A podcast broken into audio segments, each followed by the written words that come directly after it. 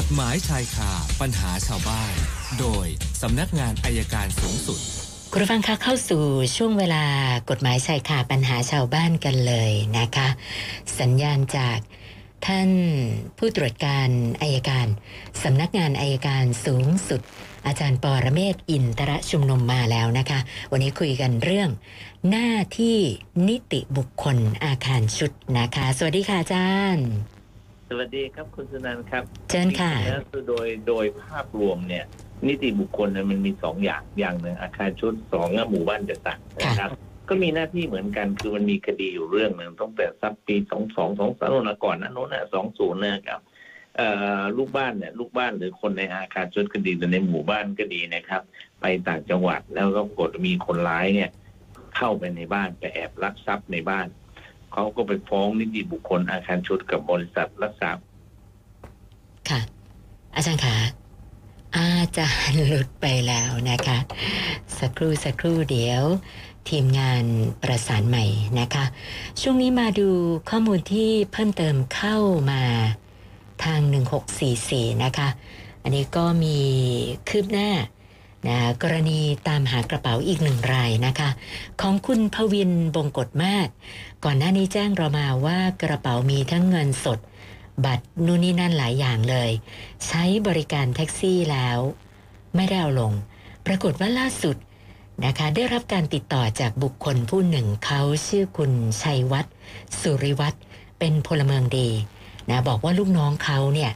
เก็บกระเป๋าสั่งได้ เอกสารทุกอย่างตรงกันเป๊ะเลย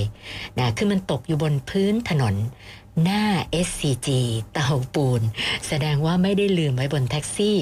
อาจจะตกในจังหวะที่เปิดประตูลงอะไรอย่างนั้นหรือเปล่านะคะนะซึ่งตอนนี้ก็นัดหมายรับคืนกัน เรียบร้อยสบายใจกันไป อีกหนึ่งรายนะก็ต้องขอบคุณทั้งพลเมืองดีที่แจ้งมา แล้วก็ลูกน้องเขา ที่เก็บได้ ที่เราไม่ทราบชื่อนะคะนะพลเมืองดีท่านนี้ก็คือคุณชัยวัฒน์สุริวัฒน์นะคะ เอาละสัญญาณอาจารย์มาใหม่แล้วนะคะ อาจารย์ขาครับผมเอาละท่อนะครับ คือนิติบุคคลมีรายมีลูกบ้านอะ ลูกบ้านในหมู่บ้านจัดสรรแห่งหนึ่งนะครับ ซึ่งค่ะมีนิติบุคคลเหมือนกัน ก็เหมือนกันในคอนโดเนี่ยไปต่างจังหวัด แล้วก็ปรากฏว่ามีคนร้ายเข้ามาลักทรัพย์ในบ้านนะครับพอกลับมาก็โมโหก็เลยฟ้องนิติบุคคลนะครับ ผู้ดูแลบ้านจัดสรรหรือคอนโดนี่แหละ แล้วก็ฟ้องบริษัทรปภด้วยนะครับ ทีนี้ในส่วนของรปภเนี่ยก็เป็นเป็นคล้ายๆว่าเป็นผู้รับจ้างต่อมาในศาลก็บอกว่านิติบุคคลเนี่ยที่เป็นหมู่บ้านจัดสรรก็ดีอาคารชุดก็ดีเนี่ยจะต้องรับผิดไหมศาลก็บอกว่าจริง ๆ แล้วเนี่ยนิติบุคคลเนี่ยก็มีหน้าที่ในเรื่องของการดูแลความรักษาความปลอดภัยและให้ความสะดวกในการ อยู่อาศัยนะครับในการสาธารณูปโภคเรื่องขยะเรื่องถนนหนทาง อันนี้อันที่หนึ่งไอการจ้างบริษัทรักษาความปลอดภัยมาเนี่ยก็เพื่อดูแลความปลอดภัยโดยทั่วไปในหมู่บ้าน ไม่ได้ดูแลทรัพย์สินของลูกบ้านจริง ๆ คือไม่ได้ก้าวล่วงเข้าไปในบ้านนะครับศาลก็บอกว่าจริง ๆ แล้วก็ถ้ามีคนร้ายเข้ามาลักทรัพย์นะครับ หรือจะมีใครมาทำร้ายกันเนี่ยนะครับ โดยปกติแล้วนิติบุคคลอาคารชดก็ดีวานจัดสรรก็ดี หรือรปภก็ดี ไม่ต้องรับผิดชอบ เพียงแต่ว่าตั้งข้อสังเกต ผมตั้งข้อสังเกตให้ว่าไอ้การเข้ามาเนี่ยการที่คนเข้ามา ถ้าไม่ปฏิบัติตามเงื่อนไขที่ที่ที่บริษัทรักษาความปลอดภัยตั้งมาตรฐานไว้เนี่ย อันนั้นก็อาจจะเป็นส่วนหนึ่งของความรับผิด แต่ไม่ถึงกับรับผิดเกี่ยวกับทรัพย์สินโดยตรง หรือรับผิดเกี่ยวกับชีวิตของลูกบ้านโดยตรง แต่ความบกพร่องในเรื่องของการดูแลความปลอดภัย ซึ่งซึ่งจาก คำพิพักษาฎีกาเนี้ยมันก็มีแนวคิดว่าถ้าเราจะจ้างบริษัทนะครับ มารักษาความปลอดภัยเนี่ย ก็คงเขียนถึงวิธีการการตรวจบัตรการเข้าออกต้องปฏิบัติโดยเคร่งครัดนะครับ ถ้าบริษัทรักษาความปลอดภัยปฏิบัติไม่เคร่งครัดอาจต้องถูกปรับ แต่ไม่ถึงกับต้องร่วมชดใช้ความเสียหาย ในกรณีที่เกิดการลักทรัพย์ หรือการทำร้ายร่างกายกันนะครับ ก็เข้าใจตรงกันว่านิติบุคคล ไม่ต้องรับผิดชอบในเรื่องของการลักทรัพย์ แต่เพียงแต่ว่าต้องกำหนดมาตรการหรือวิธีการในการรักษาความปลอดภัยการเข้าออกเท่านั้นเองครับค่ะก็แจ้งให้ทราบเท่านี้แหละครับเอาละครับ เข้าสู่คำถามเลยครับ เริ่มจากคำถามที่ต่อเนื่องจากเมื่อวาน อาจารย์คะเมื่อวานที่มีคนสอบถามเรื่องทวงหนี้โดยใช้ไปรษณียบัตรเนี่ยนะคะอ๋อรับปรากฏว่าคุณชัชวานบอกว่า คือเขาเนี่ยเป็นเจ้าหนี้แล้วก็เจอลูกหนี้แบบว่าสุดยอดเหมือนกันนะคะคือมีแต่ไม่ยอมจ่ายบ่ายเบี่ยงตลอด เขาก็เลยถามมาว่า กฎหมายเนี่ยคุ้มครองลูกหนี้ แล้วเจ้าหนี้อะมีกฎหมายอะไรคุ้มครองบ้างหรือเปล่าคะ เจ้าหนี้ใช้สิทธิ์ในการฟ้องคดีได้เลยครับค่ะ อ่าฟ้องคดีถ้าเข้าพิพาทไม่ยุ่งยากเลยฟ้องแป๊บเดียวศาลก็ตัดสินพอศาลตัดสินแล้วพอไม่ไม่จ่ายเราก็ตั้งเจ้าพนักงานบังคับคดียึดทรัพย์ทันทีนะครับค่ะ อันนั้นนะครับคือมาตรการครับ ค่ะ คุณสนิทนะบอกว่าเมื่อสองสามปีที่ผ่านมานะคะ เอาโทรศัพท์เครื่องเก่า ไปแลกเครื่องใหม่ พร้อมเปิดซิมเบอร์ใหม่กับค่ายมือถือแห่งหนึ่งนะคือช่วงนั้นเป็นช่วงโปรโมชั่น ปรากฏว่าก็ใช้มาระยะหนึ่งแล้วก็ไปยกเลิกซิมการ์ดเรียบร้อย ปรากฏว่าเมื่อต้นเดือนกุมภาพันธ์ มีจดหมายมาหาเขาจากค่ายโทรศัพท์ที่ว่าเนี้ย ว่าเขายังต้องจ่ายเพิ่มอีก 1,900 บาท โดยระบุว่าเป็นค่ายกเลิกโทรศัพท์มือถือนะคะ เขาก็เลยสอบถามมาว่า เขาจำเป็นต้องชำระให้ไหมคะเนี่ย คือค่ายกเลิกโทรศัพท์ ผมเข้าใจว่าอาจจะเป็นเรื่องของการผิดสัญญาตอนใดตอนหนึ่ง ซึ่งเราไม่ค่อยได้ดูนะครับค่ะในการดูสัญญาเนี่ยเราไม่เห็นเวลาจะซื้อโทรศัพท์อะไรเนี่ยทีนี้ยกเลิกไปแล้วเนี่ยแค่พันกว่าบาทนะครับ ถ้าจะจ่ายก็ได้ ถ้าจะรักษาตามสัญญาแต่นี่ท่านเห็นสัญญาหรือยังประการที่หนึ่งประการที่สองถ้าท่านบอกไม่อยากจ่ายก็ไม่ต้องจ่าย เพราะบริษัทเขาไม่ฟ้องแน่หนึ่งพันบาท ไม่คุ้มค่าจ้างทนายครับ ค่ะ คุณวิริยะนะคะบอกว่าอ่า ถ้าจะทำประกันชีวิตโดยที่ยกประโยชน์ให้กับเพื่อน ซึ่งเป็นคนที่ช่วยเหลือดูแลอะไรต่างๆ ในชีวิตเขาเนี่ยนะคะ ไม่ทราบว่ามันจะผิดหลักเกณฑ์อะไรหรือเปล่าคะอาจารย์ ไม่ผิดครับ คือคำประกันชีวิตแล้วเนี่ยเราจะยกผลสิทธิประโยชน์ของเราให้ใครก็ได้ อย่างค่ะบางบางกรณีเนี่ยนะครับ อย่างธนาคารนะอย่างธนาคารบางแห่งเนี่ยให้ชาวบ้านเขากู้นะครับ แล้วก็ทำประกันชีวิตไว้ว่าถ้าถ้าผู้กู้เป็นรายการไปเนี่ย ก็ให้ธนาคารรับผลประโยชน์ก่อนที่เหลือก็ให้แก่ทายาทเขาก็ทำได้ครับเป็นเรื่องของผู้เอาประกันกับผู้รับประกันจะตกลงนะครับ ไม่ผิดกฎหมายใดๆครับค่ะ ส่วนอีกท่านหนึ่งบอกว่า คุณแม่ยกที่ดินให้หนึ่งแปลง แต่ว่ามีญาติปลูกบ้านอยู่บนที่ดินแปลงนี้ แล้วก็ชื่อในทะเบียนบ้านเนี่ย ก็เป็นชื่อของญาตินะคะ ทีนี้อยากจะทราบว่าถ้าคุณแม่โอนที่ดินให้เนี่ย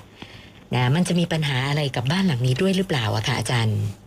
คือมันต้องดูว่าบ้านหลังเนี้เขาเข้ามาได้ยังไงนะครับค่ะแม่อนุญาตให้เข้ามาชั่วคราวหรือถาวร หรือให้สิทธิประโยชน์ในที่ดินหรือเปล่าคือต้องไปดูในโฉนดที่ดิน ถ้าโฉนดที่ดินให้สิทธินะครับสิทธิเหนือที่ดินเขาก็อยู่ได้ตลอดนะครับ แต่ว่าแต่ว่าไม่ตกทอดไปที่คนอื่น แต่ว่าถ้าเขาแต่ถ้าเขาเข้ามาสร้างเฉยๆนะครับ เราก็ต้องแจ้งให้เขาออก หรือไม่ก่อนที่จะมีการยกให้เนี่ยก็พูดกันให้จบก่อน นะครับไอ้ไอ้แบบนี้มันมีปัญหาเยอะครับ ค่ะ แล้วก็อีกท่านหนึ่งคุณละดาวันนะคะ อันนี้ไม่ทราบบ้านอยู่แถวไหนนะเขาบอกว่ามีบ้านใกล้ ๆ กัน เลี้ยงเป็ดค่ะอาจารย์ เป็นการเลี้ยงเป็ดแบบธรรมชาตินะคะ คือปล่อยไปเดินไปเรื่อยเลยนะคะ แล้วมันก็เกิดปัญหาครับใช่คือทั้งเสียงที่เขาบอกว่าก็สร้างความรำคาญเพราะว่าหลายตัว แล้วก็ขับถ่ายหน้าบ้านเขาประจำเลย แจ้งเจ้าของแล้วก็ไม่ดำเนินการอะไรสักทีนะคะ สอบถามมาว่าเจอแบบนี้ทำยังไงดีคะเนี่ยโอ้ผมบอกว่าถ้าเกรงมันจะเป็นปัญหาเรื่องของโรคภัยเนี่ยนะค่ะ ความสะอาดเราก็แจ้งเทศบาลหรือท้องถิ่นนะครับ ถ้ามีปัญหามากกว่านั้น แนะนำให้คุยกับปศุสัตว์จังหวัด ผมเข้าใจว่าเป็ดไล่ทุ่งนี้น่าจะอยู่แถวกาญจนบุรีหรือไม่ก็สุพรรณบุรีแน่นอนเลยครับ ค่ะค่ะ ส่วนคุณฉัด คุณฉัดมีที่ดินลักษณะเป็นแบบสวนนะคะ ก็ให้คนสวนมาดูแล แล้วก็อนุญาตให้เขาเนี่ยปลูกบ้านพักอยู่ในที่ดินเพื่อจะได้สะดวกต่อการดูแลนะคะ ปรากฏว่าต่อมาคนดูแลสวนเสียชีวิต แล้วเขาไม่ได้อยู่คนเดียวนะก็คือมีลูกเขามาอยู่ด้วยนะคุณฉัดอยากจะขายที่ดินแปลงนี้ ปรากฏว่าไปแจ้งลูกเขาบอกว่าให้ให้เตรียมย้ายออกเขาไม่ย้ายอาจารย์คะแล้วเขาบอกว่าเอ่อ คือคุณฉัดเนี่ยจะให้เงินนะคะ ในการที่แบบว่าอะเป็นค่ารื้อถอนอะไรแบบนั้น แต่ครับปรากฏว่าเขามาพูดในทำนองที่ว่าอยากจะให้หาบ้านใหม่ให้เขาสักหลังหนึ่งคือซื้อบ้านให้เขาเลย ถึงจะอยากย้ายออกนะก็เลยสอบถามมาว่าเจอแบบนี้ทำยังไงดีคะไม่แหละครับคือถ้าเขาไม่รับเงินก็คงต้องฟ้องขับไล่ค่ะคือผมว่าจริงๆเจ้าของที่ดินใจดีนะ ให้การนั่นน่ะสิย้ายบอกล่วงหน้าเนี่ยก็ค่ะก็เยอะแล้วนะ อยู่ก็อยู่กันมาค่ะ โดยอาศัยความความสามารถของคุณพ่อนะครับค่ะผมว่าถ้าไม่นั่นก็บอกว่าอาจจะต้องฟ้องคดีครับ ค่ะค่ะ แล้วก็มีคุณธิดานะเรื่องลูกชายนะคะ เรียนอยู่มหาวิทยาลัยเอกชนแห่งหนึ่ง เรียนแบบได้ทุนของมหาวิทยาลัย แต่ว่าขณะนี้ทางบ้านมีปัญหาหลายอย่าง ลูกชายก็เกิดความรู้สึกท้อแท้ไม่อยากเรียนต่อแล้วนะคะ แต่ปัญหาก็คือว่าในสัญญาของมหาวิทยาลัยระบุว่า คือถ้าเรียนไม่จบเนี่ยจะต้องชดใช้เป็นเงินให้เขา ก็เลยสอบถามมาว่ามันมีทางออกยังไงบ้างไหมคะอาจารย์ ไม่มีหรอกครับ คือคือผมว่าถ้าได้ทุนเรียนนะกัดฟันเรียนต่ออีกนิดหนึ่งไอ้ที่บ้านเดี๋ยว ผมว่าวันเนี้ยชีวิตทุกคนอะพุทธนามก็พูดเมื่อวานนั้นที่ผมยังจำได้เลยตายทั้งเป็นเป็นล้านเลยนะครับค่ะพี่น้องแท็กซี่เราไปจอดรถแล้วโดดสะพานตายก็มีซึ่งไม่เห็นด้วยครับค่ะผมว่าหาทางช่องทางทำอย่างไรนะที่ทำงานผมก็มีมีนะครับลูกน้องผมเนี่ยเขาบอกน้องไปขับแก๊ปเลยเดี๋ยวนี้ก็ทำกันทุกอย่าง ผมว่าเราก็มีช่องทางนะ อย่าอย่าอย่าไปคิดจะหนีนะครับ ผมแนะนำว่ายังไงเนี่ยความรู้เนี่ยเป็นเป็นเรื่องที่คู่กับตัวเราอดทนอีกหน่อย เรียนให้จบก่อนจบแล้วเวลาถึงสุดท้ายเนี่ยมหาอะไรก็คงจะต้องหางานให้เราอะถ้าอยากได้ทุนไม่งั้นเรามันก็ใช้ทุนไม่ได้ครับ ค่ะค่ะ เมื่อวานนี้ค้างไว้ 663 นะคะ วันนี้เพิ่มมาอีก 7 ก็เป็น 670 คำถามแล้วค่ะอาจารย์โอเคครับไม่ไม่ไม่ไม่รู้ตรงกับหวยวันนี้บ้างไหมต้องลุ้นค่ะอาจารย์อีกสักครู่อีกสักครู่ค่ะ เอาละครับเดี๋ยวพรุ่งนี้คุยกันใหม่ครับสวัสได้ค่ะ วันนี้ขอบคุณมากค่ะ สวัสดีค่ะ อาจารย์ปอระเมศวร์อินทระชุมนุมค่ะ กฎหมายชายคาปัญหาชาวบ้าน โดยสำนักงานอายการสูง